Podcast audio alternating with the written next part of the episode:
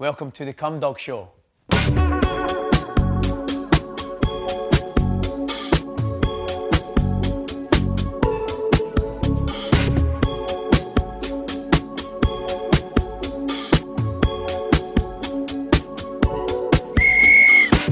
hello, hello, hello, and welcome to the Four Man Wall. This is Nicholas speaking, hailing uh, from Melbourne's beautiful inner western suburbs, much greater than anything south of the Yarra River. And yes, I am copying Jashan's catchphrase of listing locations, but he's not in this podcast recording today, so I am taking the reins today. He's unfortunately got engagements he can't get out of. Uh, so today for the four man wall, or the three man wall, I should say, I am joined by the man himself, the potato cake machine, Damo. Damo, how you doing? Good, thanks, Nick. Yes, it's uh, wonderful to be back uh, after a bit of a hiatus for us all. Uh, obviously, living very busy lives. Andy, uh, obviously, unavailable due to uh, kicking it back with Roger Federer and uh, John McEnroe at the tennis. And yeah, me myself, I've been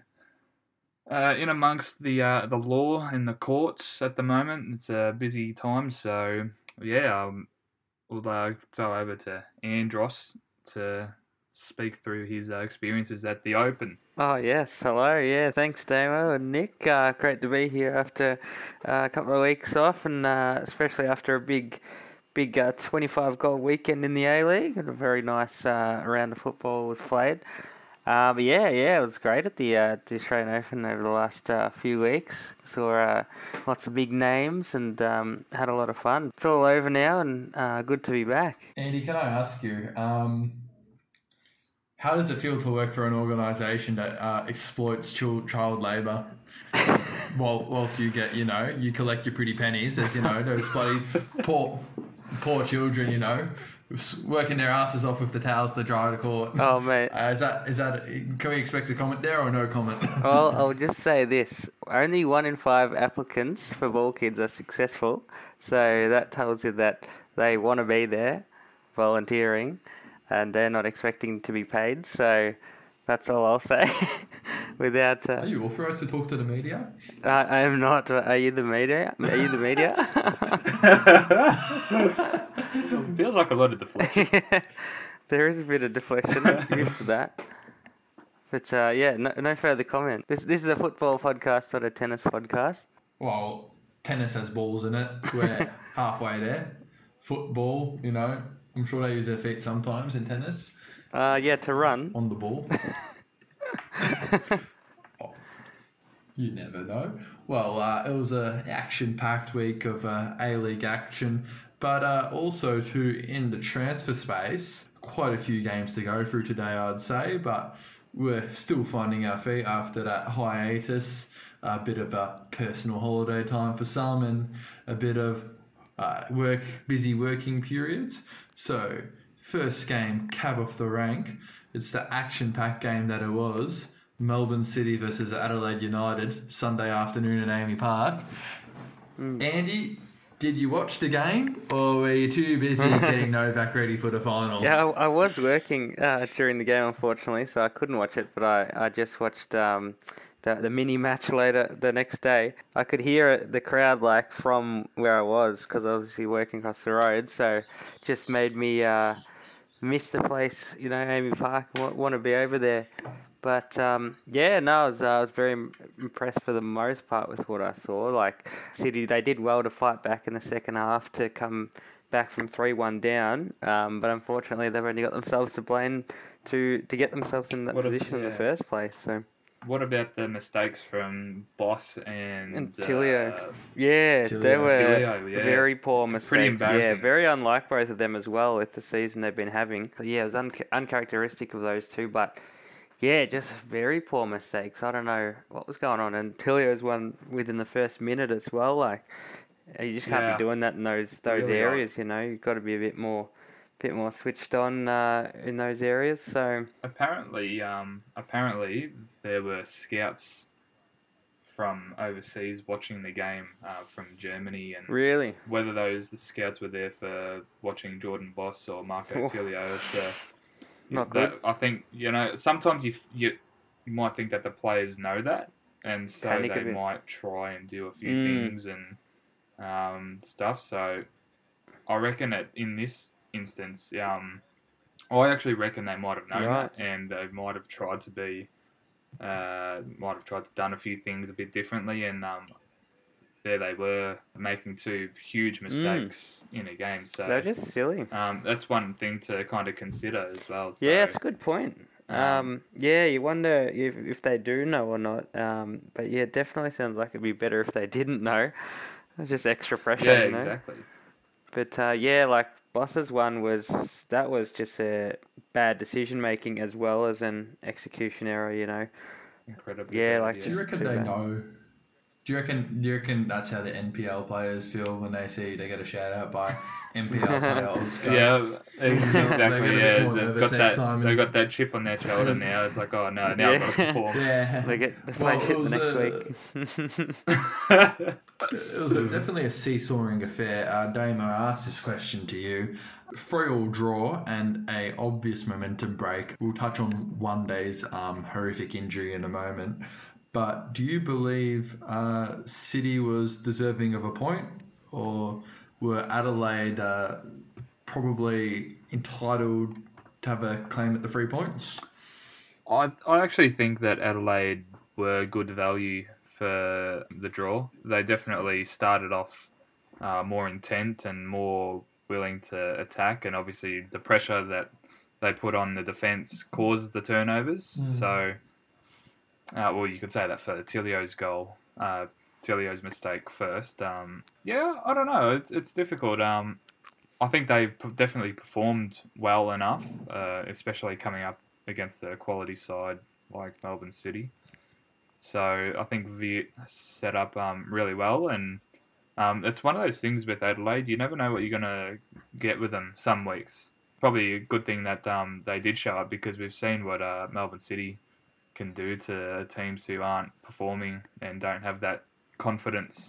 Um, they can just come out and absolutely batter you. But uh, this week they um, Adelaide showed up. Yeah, they they actually performed really well. I thought they actually were good value for their uh, for their point there. Yeah, they, they faltered quite a bit um, since the restart of the World Cup. Yeah, Um, you're not wrong. Yeah, you know, draws to Brisbane Roar, lost to Wellington Phoenix, Jets, uh, wins against, you know, Perth Glory and Macarthur, but 4 0 loss to Central Coast, a draw to Adelaide United. And it, I felt watching the game that they were about to get some momentum back, you know, get, Yeah. get on the winners list, Yeah. a real, you know, um, decisive win, but just close, but no cigar. yeah. I I'd, I'd probably say that um the obviously the injury and to Juande, and we obviously send our uh, best wishes to him for a full and uh, recovery, and hope to see him back on the field.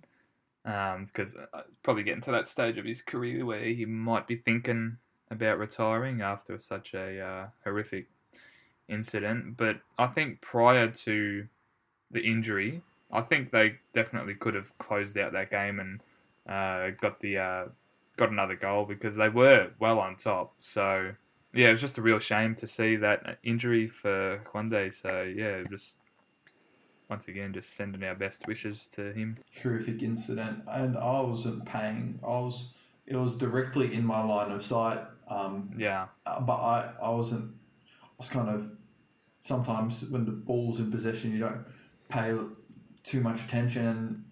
You know, there was Mm. um, there was a collision, and thankfully I didn't hear anything. But the Adelaide subs that were in front of us, I thought it was just another challenge essentially. But the Adelaide subs, they were warming up. So to put into context, I was sitting behind the goals near the City active end, and the Adelaide subs were warming up in that corner at the City end, just right in front of where we were sitting. And um, I think Josh Cavallo was there. They they like were immediately like in shock, you know, holding the bib up, you know, like gasping. So I, I had a feeling it was pretty bad. Um, yeah. Oh yeah, you could definitely tell on the on the telecast. You could hear the the collision. Really? I I was looking at my phone when it happened, and then I heard that collision. I'm like, Ooh. wow, that did not. Was it sound like a good. clash of legs or something, or like? Oh yeah, oh yeah. Yeah. You could definitely tell. It was near the bench too, so it would have um Yeah, it would have the sound might would have picked it up nicely. Uh, Oh, yeah. but I mean nicely, not not not in a positive context either. Yeah. yeah, but Um, Andy, uh, I've throw this question to you with Mm. regards to Melbourne City. Yep. Three draws in a row now. Uh, a change Yeah. of coaches uh, during the World Cup intermission. Mm. Where do you see, you know, leading into the World Cup, we were painting Melbourne City up, you know, to be a super team, and which kind of still were, um, even after the change of coaches. They were still getting, you know, some pretty vital wins. Yep. Where do you see Melbourne City's season going out here? They've got a bit of bit of pressure coming from underneath from Central Coast and Western Sydney, which it's probably not as obvious because they face each other and drew each other, so Mm. uh, Yeah. no points were gained from either team. Uh, Melbourne City still your number one team to take out the premiership, Um, uh, leading into the finals, or do you think we've got a bit of a bit of a free horse race going on here?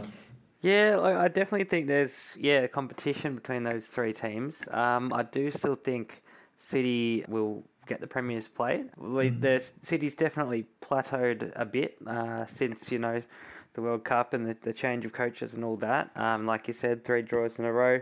Um, but I don't think it's time to sound the alarm bells yet. You know, we're still playing pretty well Mm. overall. Maybe yeah, not as nicely as uh, as we were. You know, well PK was there, but there's Mm. definitely still a lot of great moments. You know, we still scored three goals Mm. uh, on the weekend against Adelaide, and they've obviously still got that fight in them to you know fight back from being two goals down at half time. So Mm. yeah, as I said, I don't think it's time to uh, hit the panic button just yet. But um, yeah, there's uh, Central Coast and the and the Wanderers definitely a threat, and um, they both showed what they're capable of uh, in their match against each other on the weekend. But yeah, I'd, I'd probably say Central Coast is the biggest threat. Um, I just feel Mhm. like they're yeah slightly more threatening on goal and yeah. um, they look a lot more dangerous, whereas um, Western Sydney are probably a better defensive side. But yeah, I still think uh, City is uh, sure to take out the the plate by the end of the year. Like we've still got a decent gap on us uh, between you know second place and the top, and um, they uh, they're they're getting draws, but they they haven't had a loss for a while yet, which is good as well. So So you're suggesting it's a bit of a, a mid-season slump, a bit of you know a little bit, but um, law of averages. yeah. Like law of averages, and you know, I guess what you're suggesting is you know, kind of um, excellent teams know how to play poor and come away with a result. And- Yeah, that's true. is true to a sense. Good Uh, point. just before we move on to the next game, fellas, is there anything much more we'd uh, wish to add? We'll discuss Juande's um, injury in the news, assuming we remember. Yeah. We are without our great talisman, Jashan, so uh, please go easy on us. Uh, is there anything we'd like to add to this game, uh, ma- game day wise? To um, it was good. I'll just say it was good to have a three pm kickoff that. You know, wasn't on a 35 Yeah. degree day. Shout out to Channel that's right. 10 exactly. for knowing that it would be 22 that's and good 9 weather. in Melbourne on that Sunday in, in January. Yeah. Great work, guys. You knew all along. Yeah. Um, but yeah, anything to add from that game? Um, I think it was Uh, a, no. Not not for me. I I think it. I was just a good good game for for a Sunday. It was a good afternoon. I match, yeah, it ent- was- it was entertaining. One a end to end. Yeah, I, I, I agree. So you know, as Andy discussed, the it's a bit of a bit of a you know arms race happening underneath City to make up that second spot, Mm. possibly even first spot Yeah. on the cards now. And they played each out each other out on a Saturday night. I did. Great game. Central Coast I watched it. hosting Western Sydney Wanderers. I watched the whole of it. Two all. It was a good match. Since you watched all of it, Damo, Yeah, give us the lowdown. What did you think? really good game. Uh, end to end, physical, played at a very fast pace. Good goals. Sam Silvera and uh, and Ngabakoto goals come to mind as probably two of the best goals. Jeez, Of they were, they were good, weren't they? Um, yeah, I think Ngabakoto. Yeah. Ngabakoto. Yeah, however you say it. Ngabakoto? I don't know. Uh, I, I, was- I reckon I signed him in one of my career modes in like FIFA 17, Really? FIFA 16. Absolute Nice. beast, yeah. Um, I still didn't know how to say it back then either. Incredible back It heel. was, yeah. Um, just the direction and the technique to get that beyond the goalkeeper was pretty incredible. Um, but yeah, I think again we've just seen how important Sam Silvera is to this Central Coast side, um, his ability to fill in or take over the reins from Kuol as that impact player has been very impressive and so um, seem, uh, streamlined. Um, so yeah, it's it's good to see someone take that responsibility. Uh, not not all all the time you see someone move overseas and it's difficult for someone to t- assume that responsibility straight away. And I think Silvera has done that uh, almost to a T. So I think Mm. he's definitely within in uh, a uh, stone's throw of a uh, a Socceroos call up if he keeps up this form. Mm. Big words from uh, Damo. So Andy, uh, Yeah, any any reflections yourself from the game? Um, I actually did watch this one. Um, r- remembering now on the uh, the Saturday night, wasn't it? Yeah, that Yeah. was a great game. I was. This was actually the game I was looking forward to most, like going into the round. So I, Yeah. like I made sure I kept the time aside to watch this one, and uh, was not disappointed at all. It was uh, yeah, quality goals as you as you touched on there, Damo, and um, just uh, real end to end stuff. Just a real high energy game, and really put on a, a good advertisement for the A League. I think you know. It was, just good real crowd and, too. and yeah, good, good crowd, yeah, good Yeah. atmosphere. eight eight thousand plus. Uh, Yeah. th- we had a we had a um, open letter. Was it from the CEO or president of the Mariners? uh, yes. Yeah. Um, basically, the owners. They were based. So the, the the essence of the letter is, you know, and I'm going from memory here, was you know celebrating the you know the community spirit of the Mariners, but also like, you know, thanking the fans for their support, but also coming to terms, um, with the with the the, the reality of their financial situation Mm. and uh, blatantly just um, putting it in black and white writing. You know, we operate at this much of a loss. A two million Uh, loss year. or something. Yeah, and we've never Fuck. we've, the Mariners have never made a profit, Mm. and um, they need eight thousand a game Just to break to break even. Yeah. uh, to, to break even. Coincidentally, uh, they got about 8,400 or 8,600 in the game. yeah, I reckon there probably a few of those were Wanderers Yeah, supporters. in the game Yeah. with Wanderers where a lot would have travelled up uh, prime time Saturday night. Mm. Um, you take that. Of course, it's pretty good. Oh yeah, obviously, yeah. What are your guys' perspectives on the openness from like, the, from the? I can't remember if it was the owners or Richard yeah, Peil. the Yeah. owners or the board or city chairman. Yeah. Um, what, Yeah. what are you guys' perspectives on that openness? I mean, you've got clubs like Melbourne City, for example, that are owned by, you know, sh- sh- Yeah. Sheikh City Group Football yeah. Club, essentially Yeah. Sheikh Mansour, who seem like they've got yeah. Foreign ownership. yeah, foreign ownership in the spills, and Sydney FC um, also have um, you know international foreign ownership.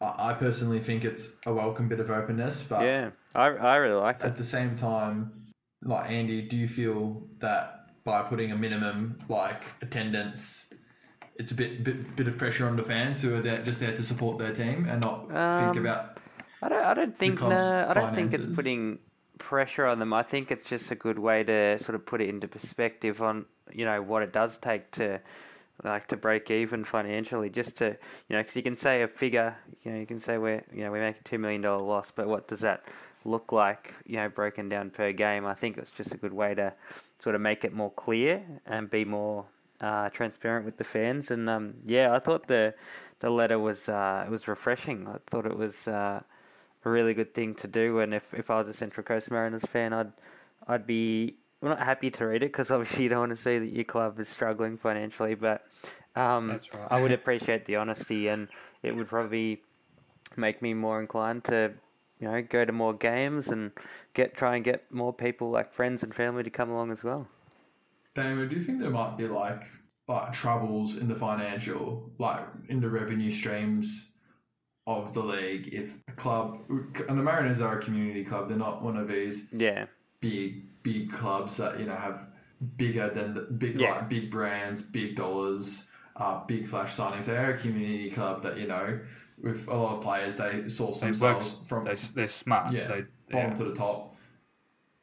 Do you think it sends warning bells though? We've also got Victory having invest uh, in financial issues and Oh, having to secure investments. Yeah, Do you think it. it kind of s- speaks a bit of warning to the league about how the league is financing? And do you think maybe something like, you know, I, I think you've been vocal about this yourself, like establishing a proper transfer market, for example, could help with. Um, yeah, no, obviously, uh, and we've obviously seen with the transfer of Garang Kuol, like that they got 600k or something.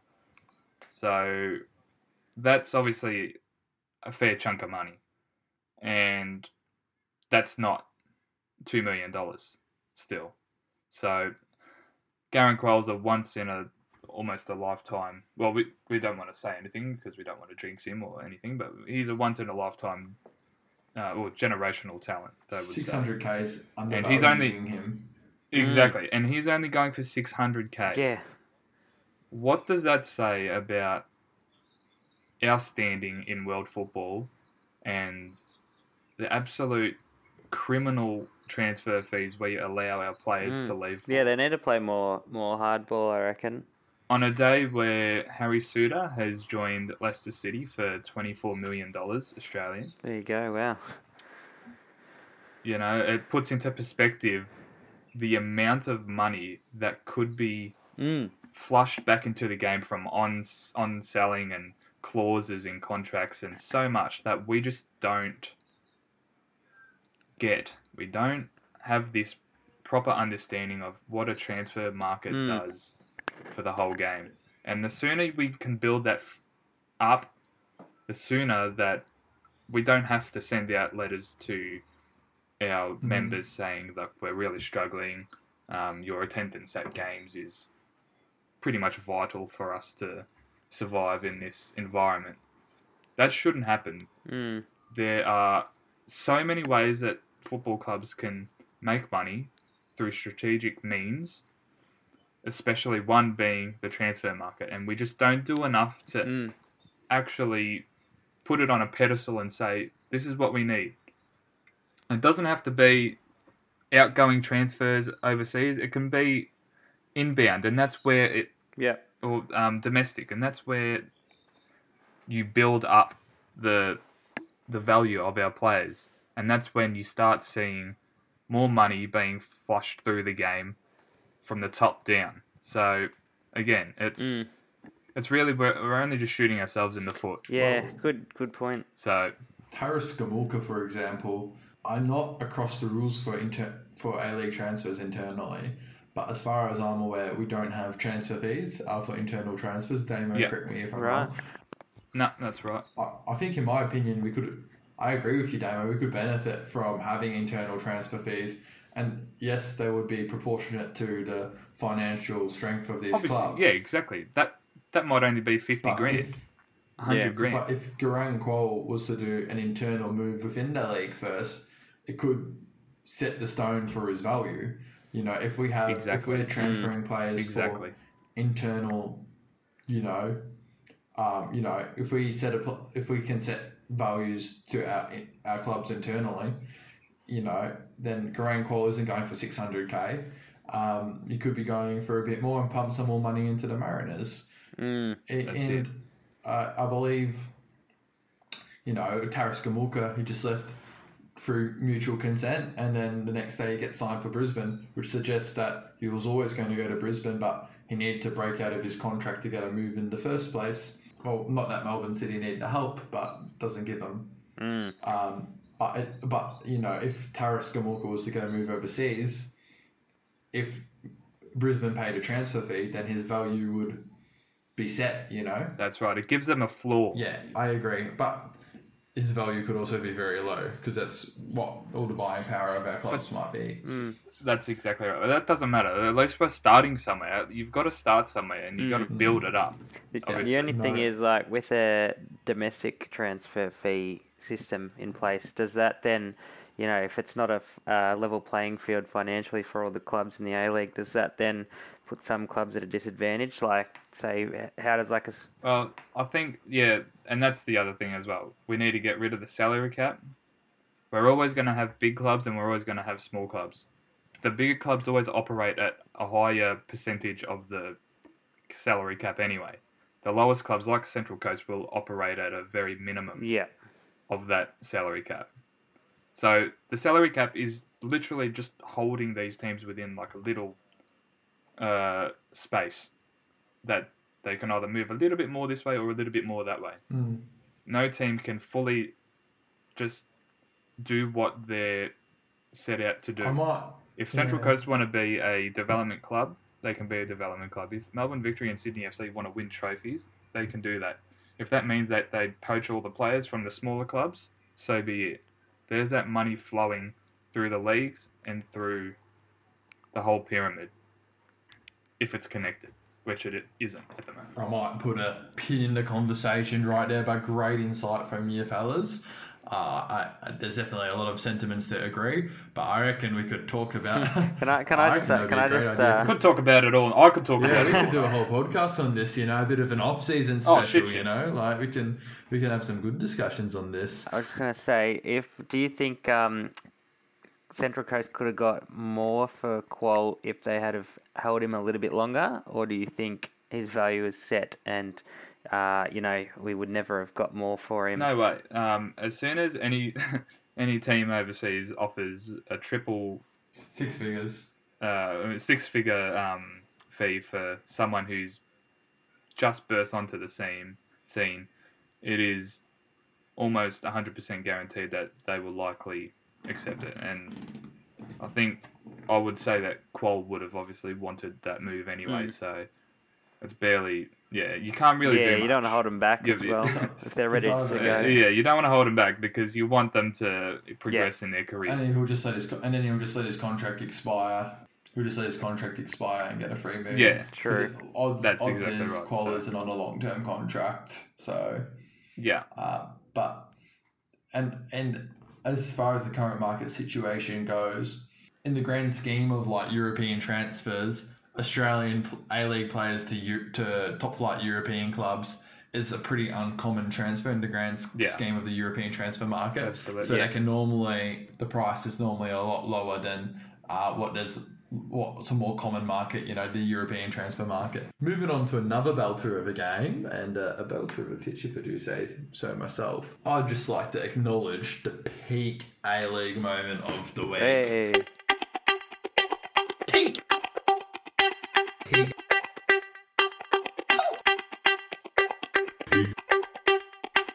Peak A League moment of the week. I'll I'll cue myself in if that's okay. Um, you're more than welcome to Nick. no, no, no, no. Nick, peak A League moment of the Oh, week. glad you asked What have you got right? for I've us? been thinking about this long and hard. so I'd like to say I turned the TV on at 1 p.m., uh, but truth was I was hungover on Saturday.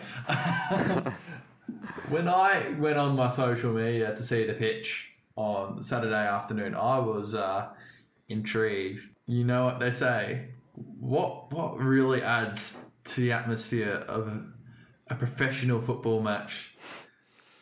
um, The, is the it is it response race will always cars? be the er, thanks Eddie. the response will always be oh yeah bro it's a good looking pitch but how about we get you know some motor cars to go through it and like have a motor car track around it I think it'd be fully sick bro uh, that is Halftime entertainment. that, that is that is my PK League moment of the week, lads. Playing an A League game at a bloody motorsports venue, which is bloody the motor the motor track is smaller than the bloody an athletics track. and I don't know how they even do motorsports there, let alone play football. And they've got you know the bloody um the motor safety fencing that looks you know like one of Like NASCAR. one, or one of the fences in the hardcore ultra sections, you know, uh, all around the stadium. And the bloody pitch looks like it's been used for motor, motorsports too. Oh, Bloody, yeah. I think It was it was terrible. not to make light out of the situation on Sunday afternoon, but if they didn't let an ambulance go on that pitch, I'd just, you know,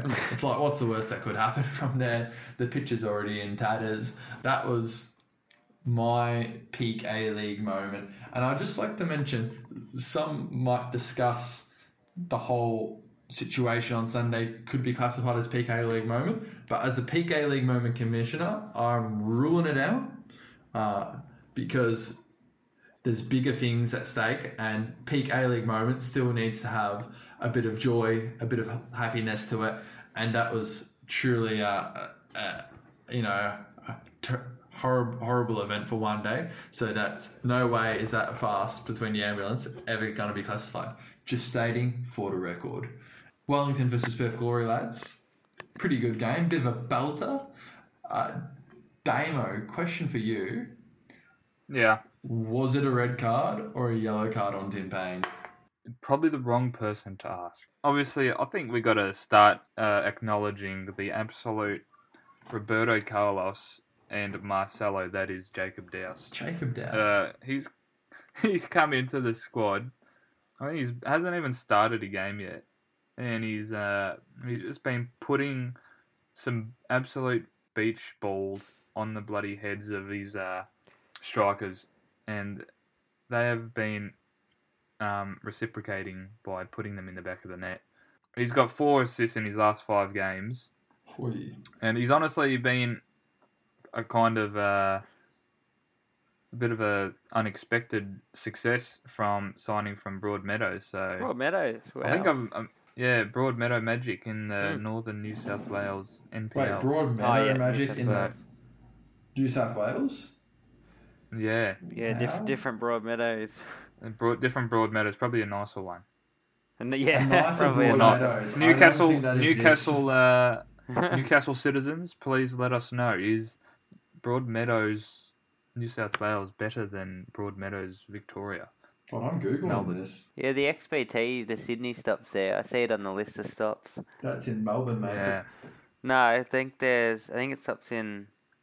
Oh, I don't know. I think I thought I saw. it. Broadmeadow is the geographic centre of Newcastle City. Its main Yeah. commercial hub is located Ah. at the Nine Ways. In 2016, it had a population of approximately 1,600. Good to know. absolutely incredible. And the birthplace of Ruben Zadkovic to becoming an A League manager.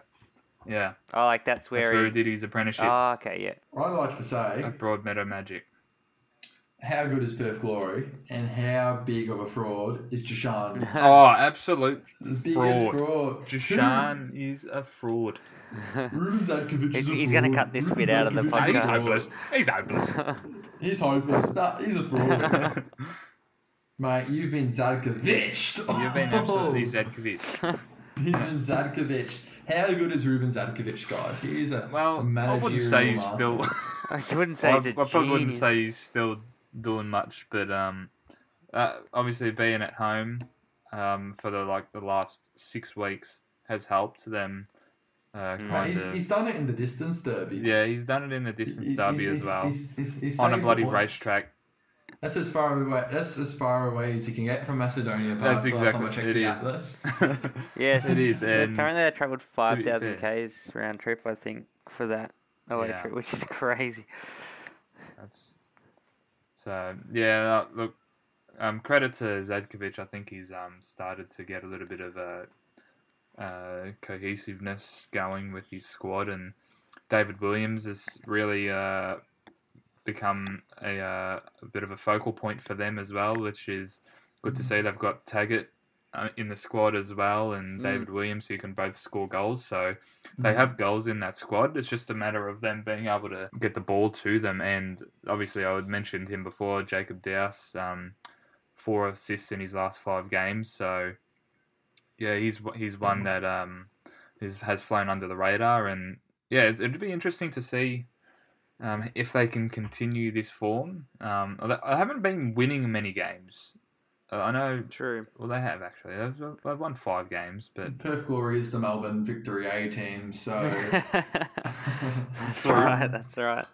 Well, Yeah. they are up to uh, seventh, so Yeah. they're only They're equal on points with MacArthur. I feel equal like this. Perth Glory team reminds me like a lower quality version of the Western United team from last year. A very pragmatic team, you know. They're they're not they're not overachieving um, with their resources. You know, they've got like a lot like lot of a lot of experience in there, but also a bit a fair bit of inexperience. Yeah, So they're, they're, they're not overly ambitious in their style of play. Uh, you know, I reckon Zadkovic I is think doing a that good that job. probably just describes Ruben Zadkovic to a T. To be honest, not over a. not over ambitious. not over ambitious in his play. Yeah, that would describe Ruben Zadkovic. Fair Um, enough. yeah, I think um, yeah, really, it's been good to see them improve over the last couple of weeks. Um, after I predicted them to finish like 11th, proving me wrong, which isn't hard to do. But it, yeah, uh, yeah, that's Perth. Go Perth. Watch this space. Andy, just touching Mm. on that comment about the five thousand kilometer round trip. Imagine if you're a Perth Glory fan. Yeah. You, you're like you're like, all right, this is the year I'm going to do the distance derby, and they're playing at the Palmerston North Yeah, racetrack. yeah. What a destination. can't, you don't even get to go to the Cake Tin in Wellington. you know, you have to go to Palmerston, Palmerston North, and you know, New Zealand's had a bit of a shocker weekend with uh, floods in Auckland. So Yeah. uh, Mm. feel, feelings out to anyone who's been affected by that. Yeah, thoughts. Well, yeah, I think we'll just touch on the Newcastle and Brisbane game, maybe, and then just Yeah, I we, I can I can sum it up for you. Um, Brisbane are fucking shit. Lol, Ad Deshard. oh, cop that Zadkovic fraud guy. oh, um, Andy, I'll throw I'll throw it to Yeah. you quickly. Then I'll throw it to you, Damo. So we got you know the victory Sydney, Newcastle Jets, Brisbane Roar, and the Macarthur Western game. You know, the irrelevant derby. irrelevant derby, yeah. And by that, I was referring to the first game I mentioned, victory versus Sydney. yep. Um, any any any comments like did you manage to catch any of them, Andy? Like any any, any thoughts or ruminations? Any of the any of the Uh, other matches, not for me. just the the Newcastle game? Bloody uh, great stuff from them. Four 0 win. Where's that been all season? They Yeah, Reno Piscopo Yeah. finally. finally got the week I traded him out of my fantasy. I've said, I've been saying it that as soon as Reno Piscopo can find some form and play that Daniel Penha role, that Newcastle, Newcastle all of a sudden become a different team. It's Yeah. so important that he can get on the ball and start actually moving it with some Mm. purpose, Definitely. like Daniel Penha, Penha did the season prior. So Uh, for Pappas just sending Deshaun into the into the fraud zone. yeah, uh, well, uh, the question, Andy, to answer your question, where was that form all season? They can't play Brisbane Roar. Yeah, anyway, that's so true. That's true. But they just looked a lot Um, more, a lot more confident, a lot Mm. more free. Although Brisbane did look pretty sluggish in defence, I'll admit that. Well, Brisbane uh, historically have this awesome defense, and it's just gone completely Yeah, it's missing. disappeared. like a Yeah, bloody paper bag trying to carry Yeah. water. Crumbled right.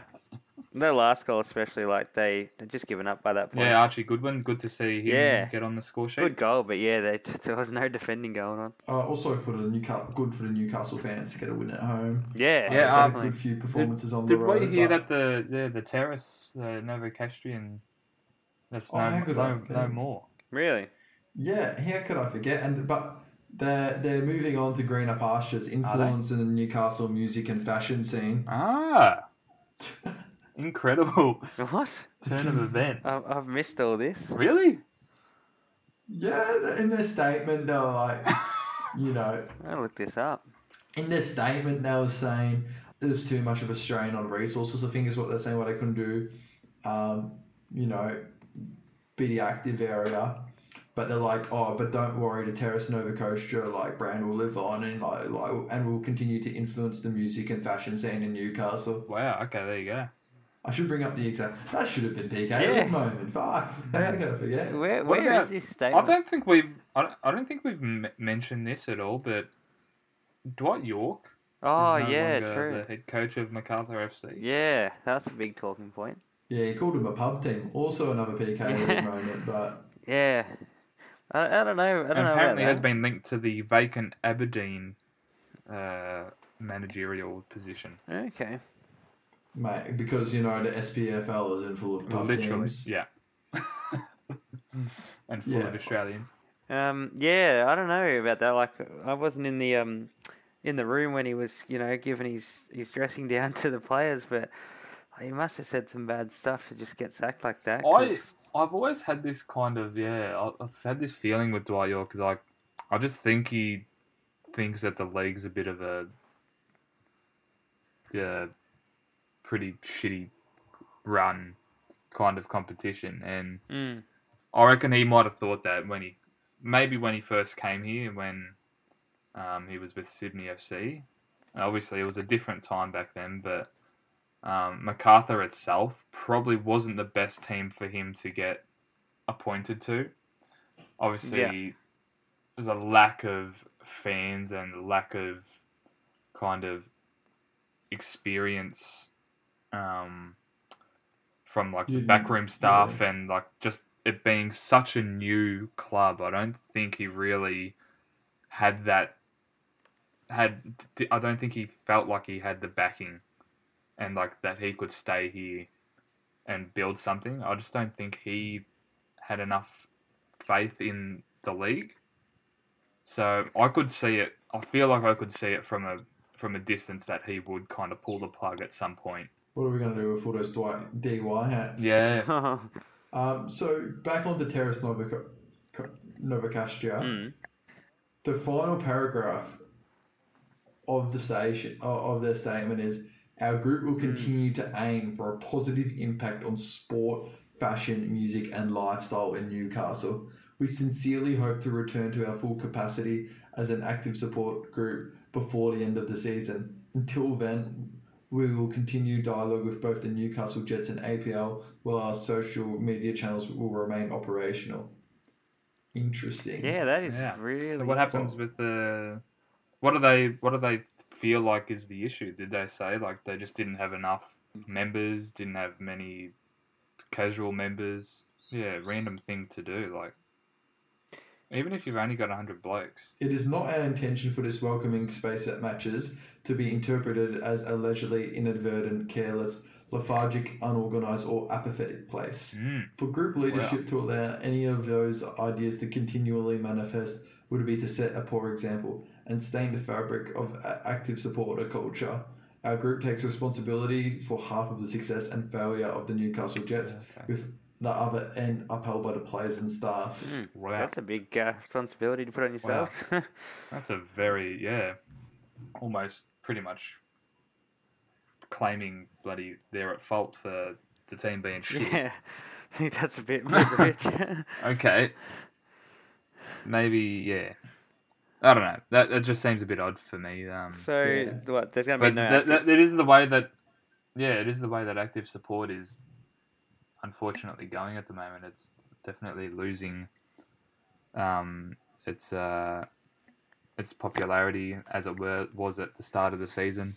Mm. Um, obviously, the decisions have caused those, but um, yeah, sad to see. Obviously, one of the uh, OG uh, terraces, OG fans, uh, fan groups, um, heading in a bad way. So I think Terrace Novakosh has been there since 2018-19. yeah, was a squadron before them. yeah, Was it was it different people running it or just a name change? Like Oh, I wouldn't Mm. be too sure. It would be. I think it said Yeah. somewhere in there that they were hoping to be back because I, f- I found the statement as well. Yeah, it says we sincerely hope to return to our full capacity as an active support group before the end of the season. So they might be back. Alrightio.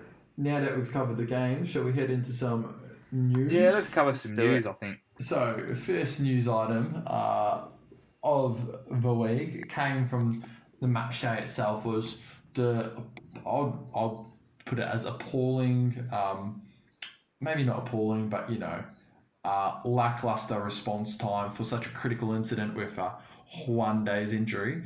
Uh, Andy, if I could just get your thoughts on the response. Well, I, I wasn't there, so I don't have a, a true sense of how long things sort of took. I, I, I hear it was a long time, you know, about half an hour all up, but, you know, like, surely there shouldn't be any grey areas for this sort of in, injury. Like, it should be black and white. Like, you know, you see how serious the injury is, you get the ambulance on, like, they're ready to go. Like, that's what they're there for. And they don't muck around, you know, like, there Mm. shouldn't be any need to wait around or figure anything out. Um, but like you said, uh, it's not a perfect world, I guess, and I guess there's more to it than that. But Mm. you you don't want a player, you know, having to sit through that much probably excruciating pain Mm. for any longer than they have to. So, um, yeah, I, I assume they'd have to do something to improve the response time on that. But yeah, that's about all I can say. I remember um, I remember watching an AFLW game in the season just gone by where a player broke her leg, and I think they had an ambulance on site, but then they couldn't resume. It was, this was in South Australia though, Yeah. and they couldn't resume the game. The another ambulance came onto the ven- came onto the venue. Yeah, uh, because because they, they had to have one before they Yeah. resumed the game. So she got treatment from the ambulance, but the ambulance then, oh, I guess it could leave, but the players were just still having to stay up idle and warm until the next ambulance arrived. Yeah. Okay. Yeah. I, I get ya. If Yeah. that, if that makes sense. Do you think that was what happened here, or? Well, the ambulance wasn't there to begin Ah, with. okay. Right. Yeah.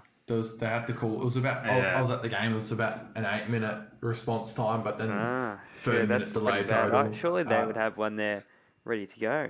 They wouldn't let the ambulance on the pitch. They only let it go up the Really? sides.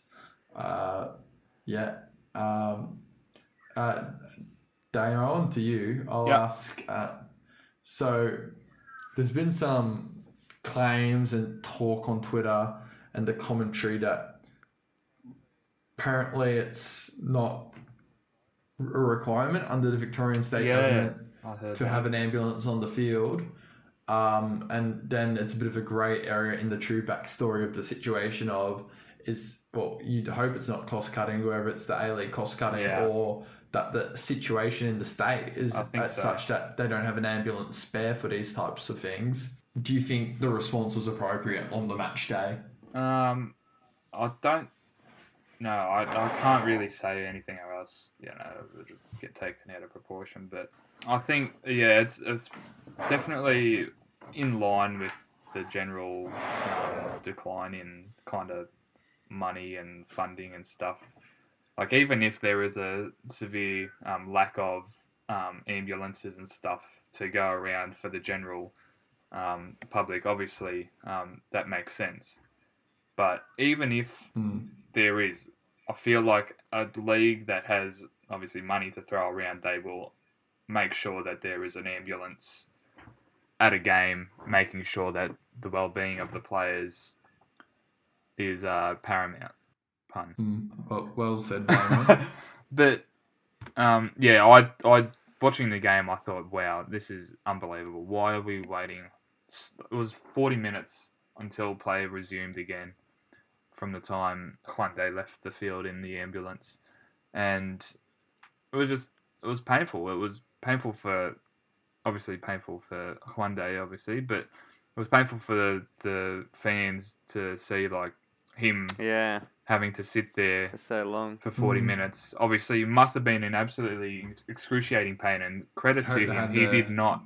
He it must have been in just complete yeah. shock when it happened. But yeah, he I think he handled it extremely well, and um, probably just speaks to the character of the bloke. And Mm. um, I just felt so sorry for him that um, you know that this was the case that he had to wait however long it was to get um, uh, paramedic uh, help.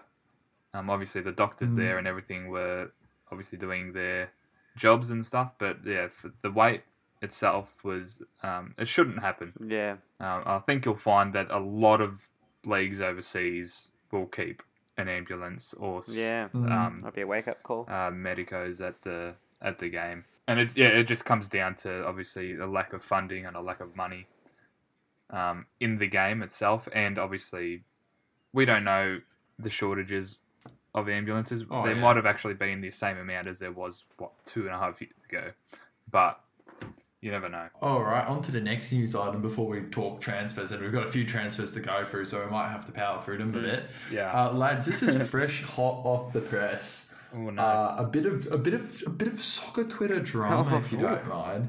A bit of a bit of Australian football drama. I'm not too sure if you've been keeping up, but this keep up put it had a podcast. Ah. I, I, I, Ah, I haven't yeah. found the original podcast. Oh, yeah. yes. They, uh, they haven't. they- Yeah. They, they haven't found the podcast, and I don't listen to podcasts apart from my own, especially when it comes to Australia. I'll I'll listen to Hamish and Andy every once and, and then because yeah. I admit they're the only people that do comedy better than me. Um, but I won't listen to, to anyone else talk about Australian football on podcasting apps because we're the ones who do it best. Trust me. Um, Fair call, Nico. Yeah. Right. yeah, righto. But uh, he's he's dropped the quote and Keep Up posted it, and then quickly deleted it, and now I think they've put it back up because it's too late for damage control. yeah.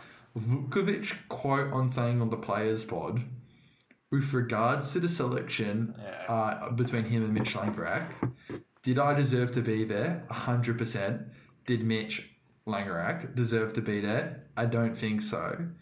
Uh, dot dot dot. You can't pick and choose when you're going to play for the Socceroos, insinuating that you know Mitch retired for a bit, then came out of retirement when he thought he was a chance. Um, a bit of a civil war brewing here. Uh, whose side are you on? Team Mitch or uh, Team Vuk? Um, it's a Uh, tricky one. Team Mitch for Team me. Mitch, yeah. I, I see what Vukovic is saying though. Like, I don't know if he was the best, you know, like in the best form compared to mm-hmm. Langerak, but yeah, maybe that's what swayed uh, Graham Arnold's decision. The fact that yeah, he's been available for selection mm-hmm. and the whole time, and Langerak hasn't. So yeah, it's it's a tricky one. I can sympathise with both camps really. Like Vukovic is a good goalkeeper, mm. and Mitch Langerak's also an excellent goalkeeper. At a certain point, like they're playing at similar levels of competition. Uh, there's no real means test to compare them. If you understand what Yeah. I'm saying, you can't. You know, it's not like if you have. Not um, as easy as other positions. a few Yeah. wingers, like a few, a few, a few, a few wingers. Like you know, you, you you're picking between Tilio, Atkinson. Yeah. Atkinson's not a winger, what I you know, Yeah. players of similar qualities like Maclaren, Yeah. Duke. I think, I think I'm to play devil's advocate. I kind of Mm. agree with Vukovic here to an extent. Uh, to say it publicly, I disagree. Yeah, disagree. probably not the best way to But go I- about It it. is. It's just fucking. It's just rubbing it. Yeah. In. Like. What what's with um the World Cup goalkeepers Yeah. in drama? What about that Oh. bloody guy, um, the Polish keeper, making fun of uh, not like calling Yeah. out Matt Ryan? Yeah. Um, thank God he's onto A- onto Yeah. AZ Alkmaar, who's and he's So starting to. Uh, but I I think you know if Vukovic, you know, if you leave the team, you're no guaranteed to get that Mm. position back. And if Vukovic was the one selected, I mean, at the end of the day, we're arguing over a position um, that didn't get any Yeah, game time. That, that is true, but still a big deal to be on the on the tour with the with the team. But it's such a big deal to like, from a personal experience, to go to Mm, be World part of Cup the squad, is yeah. Honestly, like, A- and and Matt Ryan would have never never let up his spot. Turns out, um, he, he was very solid Yeah. for that whole World Cup. Yeah, I have to say I can on, Mm. on team Team Vukovic. You know, uh, form and fitness we were talking about before Mm. the World Cup, and uh, I don't agree with him putting it on the public Yeah. record though. Well, it probably would have never been noticed if Keep Up didn't decide it was a good idea to tweet it. yeah, that's a, yeah, that's true. I mean, I don't know. I was, reading something, and apparently, like, Danny Vukovic hasn't always been the best of. You know, he's never. He's always been kind of a bit rough around the edges. Probably only in his um, later years that he's probably uh, matured a bit and stuff. So, like, but I think saying this, just yeah, it's not not necessary. Like, come on. Yeah, especially Um, after after the World Cup. like- obviously, everyone everyone went through COVID and did like things that they thought were best for their family, Oh, yeah. and it really depends. Like Japan, I know had very strict um, measures. Belgium, where Vukovic was, probably not not as strict, obviously. So depending on availabilities to get out and then to come back in to the country, it is a huge decision to make. Um, and to put put your life on hold for the um, national team, okay, you might not play, um, but it's just yeah, it, it's a childish comment to make, and Mm, again, Oh, like Danny It's Vukovic hasn't been the golden child his whole life as well, so he hasn't made himself It's available for some comment. things. So yeah, he can't be going around saying those kind of things when he's got a bit of a history It's a it's a completely loose comment. I- I'm with Mitch Langerak, and I think, um, yeah, I think he should have been there based on his uh, um, quality. Mm. Doesn't matter anyways because uh, Joel Gauci's going to be the That's exactly right. goalkeeper Joe for the next Gauci. It'd be 15 interesting to see like Yeah. the next generation. You know, who who else? Like once you know, Matty Ryan's gone, you know, Redmayne's not going to be around forever, and yeah, Gauci might be first choice. But I- I'll who's- say who's it. next. I'll say it. Like Redmayne and Vukovic are not even in the top five goalkeepers in the A League at the moment. Yeah, probably not. Oh no, it goes Gauci, Ollie Sail, who's Kiwi, Yeah. so he can't play for the Socceroos. Uh, Gauci, Ollie Sail, and uh, Lawrence Cameron Thomas Cook. and Tommy Glover. Cameron Cook Sorry. and Tommy Glover. Oh, yeah. Cameron Cook too. Um, I've watched, had the pleasure of watching uh, Gauci up close and personal. He's Oh, yeah. immense. Yeah, I'm a Um, big Gauci. He won't be happy with that Leckie, uh, with that lucky goal though. That's Yeah, that was that was a pearler to watch because yeah. I was sitting right, right behind. behind Yeah, I thought you would have like been. right behind like the direction of the ball, so it looked like it was coming towards me the whole time, It- and you could just see like Yeah, he saw it a bit late and he just couldn't quite get that to it. and bounce was right in it front of him. just squeezed in between. Bloody his hell, was hands a and good the strike post. though. It's pretty beautiful So to good. watch. Yeah, you. I, I, I was watching it and like it's going to get saved, Yeah. and it just went into the net. It was Perfectly pretty placed. good feeling. Um, so we got some transfers to Yeah, go we'll through just, tonight. just comb over some, eh? It's um, it's been a pretty busy uh, day. The, we've obviously had the uh, transfer deadline day in Europe and uh, England. So um, obviously Harry Souttar gone to Leicester City Huge for news. 23 million or 24 million as Bailey Wright uh, on loan to Rotherham from Sunderland. And obviously in the A League, we had Taras Gomulka going to Brisbane Roar, and uh, Joel King is back on loan at Sydney FC from his club in Denmark, where he hasn't quite managed to uh, nail down a starting pos- position. So, I mean, it's good to see that um, Sydney FC are keeping tabs on his situation and obviously trying to nurture him through whilst he tries Mm. to find his feet. Might do him good like coming back Overseas, to the so- League for a bit, just Yeah, to, yeah, as you said, find his feet and get some form back. yeah, I think Tom Rogic did something similar early in his Oh, career yeah. too.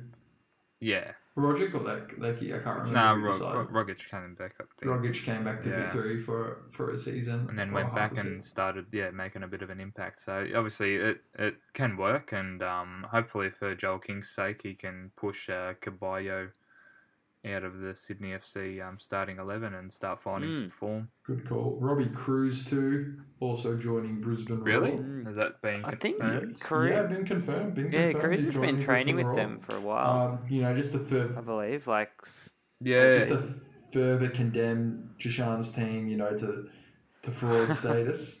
Damo, did you mention Dylan Wenzel Halls Yes. to Central Coast? That one's flown under the radar. I And- rate that. and also um, I'll have to say like Christian Theoharous moving to Central Coast I thought he was really good the other night as Mm. well for Yeah. Central Coast. So Central Coast, um, obviously in the wake of Kuol leaving and Cummings being a bit injured, um, definitely requiring some as uh, yeah some backup. And obviously Wenzel Halls and Theoharous, teammates at Western United, but probably couldn't quite show their true bloody form. I think I don't think the systems quite suited them. So I think a move to Central Coast where they play a little bit more open can really um start to see them kind of flourish. Yeah, I was saying, I reckon, you know, Wenzel Halls to Central Coast is a really good move. Yeah. I think he'll suit I think the that is play good, yeah. as you agree. And I think it's a good like attacking move. Like, you know, Central Coast often don't get players, that, often don't get players that are, they get like youngins in and kind of players who are, and, and often players who are returning back to the A League um, after a stint away. Um, but I, I, I find it's a good attacking move. Uh, I just and then there's that Wenzel Halls is still young. Just hope it is his third club. I just hope he isn't becoming one of those A League Yeah. journeymen at such a I, young age. I really like, thought he was doing all right at Brisbane Roar, and Yeah. I like a Kamal. yeah, I know what you mean, but like I don't think he needed to move from Brisbane Roar. I understand like there might have been some differences between him and Moon, and obviously with Charlie Austin coming in and all that. But this was the season before. But like, I thought he was well on his way to uh, a Socceroos call up and getting a transfer possibly to Europe. Um, but then yeah, something just happened, and he moved down to Western United to work under John Aloisi, who himself was an attacker. And I think, yeah, I don't know for some reason it just didn't work out, and it's been unfortunate because he was one of those guys where you thought, oh yeah, he's actually got a bit about him. You know, he might work his way up into the Socceroos team in the future, and as uh, tends to be a little bit of a trend that just doesn't seem to happen. So hopefully at the Central Coast, um, yeah, you can find that um, attacking flair that he showed so much promise at uh, Brisbane Roar. Another one happened in the A League recently. Jordan Elsey departing Newcastle to Perth. Oh yes, true. So that one sort of flew un- under the radar a bit, but And obviously Morgan Schneiderlin. I'd like to pose a question to you first, Andy. Would you rate possibly now Western Sydney Wanderers as one of the best, worst rounded 11s in the league? yeah, I mean, obviously we're, we're yet to see him play, but uh, it's looking like a pretty well-rounded squad, isn't it? Be good to see him slot into the lineup. Keepup posted a mock, uh, Oh yeah, a mock lineup. If, Oh yeah, I saw that. Yeah. if I can find it, uh, I'm doing Mm. my research on the fly. It's pretty good. Um, obviously, uh, you've got to decide between Nieuwenhof and Bozanic as to who partners Schneiderlin in um, in midfield, and it's actually quite a difficult situation because I think Bozanic Yeah. has been really good. tough for whoever does uh, miss out, you know, to make way for Schneiderlin. He's come straight from Nice too. It's a pretty good signing, you know. Mm. um, coming straight from a top quality European club, uh, albeit at his um, The end of his career. yeah at the end of his career. Uh, but we've got to remember, like with these marquee players, if we want them, we need to get them from when they're coming from Europe, not when they're like you know, not once they, not once after they've done three MLS Yeah, clubs yeah. in South America. That's true. That's right. We need them coming from Europe. I feel like we do uh, that too Del. Piero came straight from Juventus for crying out loud. Like if some, something like that, like if something like that happened to us now, what would that, that equivalent be? You know, um, say like Lorenzo Insigne came straight from Napoli Yeah. to us, but instead he's gone to Toronto FC. You know, Yeah. that would, yeah, that that would be like that's what we need. Yeah, that's that's But true. Schneiderlin's going to be a great addition. Damo, do you see this as a piece that could propel Western Sydney to a championship possibly? Uh, it could honestly. Like I didn't think that their midfield was the Mm. place they needed strengthening. I thought possibly up top, um, or on the wings even. Um, but yeah, look, um, just to make their midfield even stronger, obviously, um, yeah, that it could obviously propel them. I'm not not sure if they lose any Mm. attacking impetus from Bozanic as well, but if he does replace him in the team, but because I don't think you can drop Nieuwenhof, I I, think he's too important. He's important. a great player, to Nieuwenhof. Their midfield, and yeah, so yeah, it's a it's a good headache for for Rudan to have, but yeah, I don't know, it, it doesn't really solve their um their goal scoring and their replacement for Kerpich. Mm. So I tend to agree. unless we just unless Ted um uh, Yengi is uh, fit and can play for the remainder of the season, it's going to be difficult to see where the goals are coming from. Apart from Borrello on the wings, who's been good. So Oh, there is one more thing. Arnold, four more Of years. course. Feel like that was pretty expected news. An- yeah, I, I, I think so Andy, you too. stoked? I don't know. I like. I'm I'm happy, but I think still still a lot of work to do. Um, You reckon maybe should have given two years? yeah, maybe it does seem like I think quite a we long extension, doesn't it? I think yeah, Like I get like that's the next World Cup. I Cup. think but maybe an after the Asian Cup would. have yeah, that's a good point. We'll get him to the Asian reassess. Cup and then see how he performs. Because we have to remember that before the World Cup, we were on playing some pretty Yeah, stinky that's football. right, you yeah. know, we, uh, we we weren't exactly setting the world alight, and we just scraped through against Peru. Yeah, exactly. But before that, playing against Japan, Saudi China, Arabia. and Oman, we were Mm. horrible. We were terrible. So honestly, like I understand the fact that we weren't playing many games at home, and obviously the travel and everything would have been taking a toll on these guys. I understand that, but yeah, we just weren't we weren't there, and I'm not sure what we can do differently this time. I think now that we've played the World Cup and we know that we can perform against these, um, like against some top quality opposition, how much that affects our mentality. And it is up to Arnold to keep that mentality up there. And if Mm. not, if we get to the Asian Cup and we absolutely tank it, then look, I would honestly be cutting his uh, contract short. Mm. Fair, fair Yeah. call. I think maybe would you say it's fair, Andy, that they're maybe looking for some stability? Um, Yeah. you know, no, no Australian, no, no Australian football manager has ever uh, managed two World Cups before. So maybe that that ain't like, like that's kind of the bit of Yeah. what they're going for. Yeah, that's a good point actually. Maybe they are like just to try and you know continue on that that World Cup form that uh, the Socceroos hit. Um, yeah, that's, that's probably all I can think of. Other than that, because yeah, as Damon said, like other than the actual World Cup itself, our form leading into it wasn't great. Very short window to uh, base a four-year contract extension on. But yeah, as you said, Nick, the stability uh, might be what's uh, what sold them on him. Fair play. Oh, I think with that, fellas, that might wrap up this episode of the Four Man Wall. I'll encourage everyone to give us a rating on Spotify, Apple Pod, Apple Podcasts. Is that what it's called? Wherever you listen to your podcast and wherever the Four Man is available, and check out our social media on Instagram at Online Hub Media and also at the Four Man Wall. At the Four Man Wall, and that's the number four, not not not. Yeah, we should really make that obvious, eh? Um, come come be part of our club. Be the fifth follower of the Four Man Wall on Twitter. come join us. Um, Come to an exclusive That's right. club exclusive club. Uh, check out Damo on Twitter. at NPL Oz Playoscopes. Thank you. check out Andy on um, check out Andy on at Wangaratta's most wanted. You'll find me. No worries, it's been a pleasure, and I hope I've been able to fill the boots of Deshaun today in the hosting For sure, chair. Absolutely. It's uh, it's not an easy gig. I've learnt on the fly today. Yeah, sports Um, journalism is hard. Yes, well, sports journalism is hard, but I have a job now, so Ouch. ouch. Hit him where it hurts. Ouch. Oh, I felt that. Oh, I love you, Davo.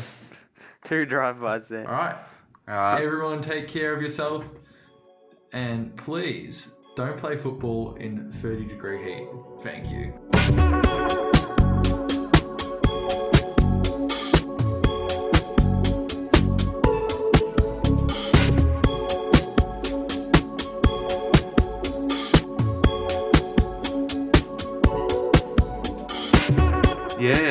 Regardless, cracker of a uh, a night, you could say. A cracker. Enjoyed your New Year's Eve a celebration, bro. cracker of a night. Yeah, I, I saw the pun. I heard what you said. It's good. Uh, but, Just uh, met with silence. Yeah, it's, it's good. Yeah, no, thanks for that. Um, I really thought that was going to go off. yeah, fuck off.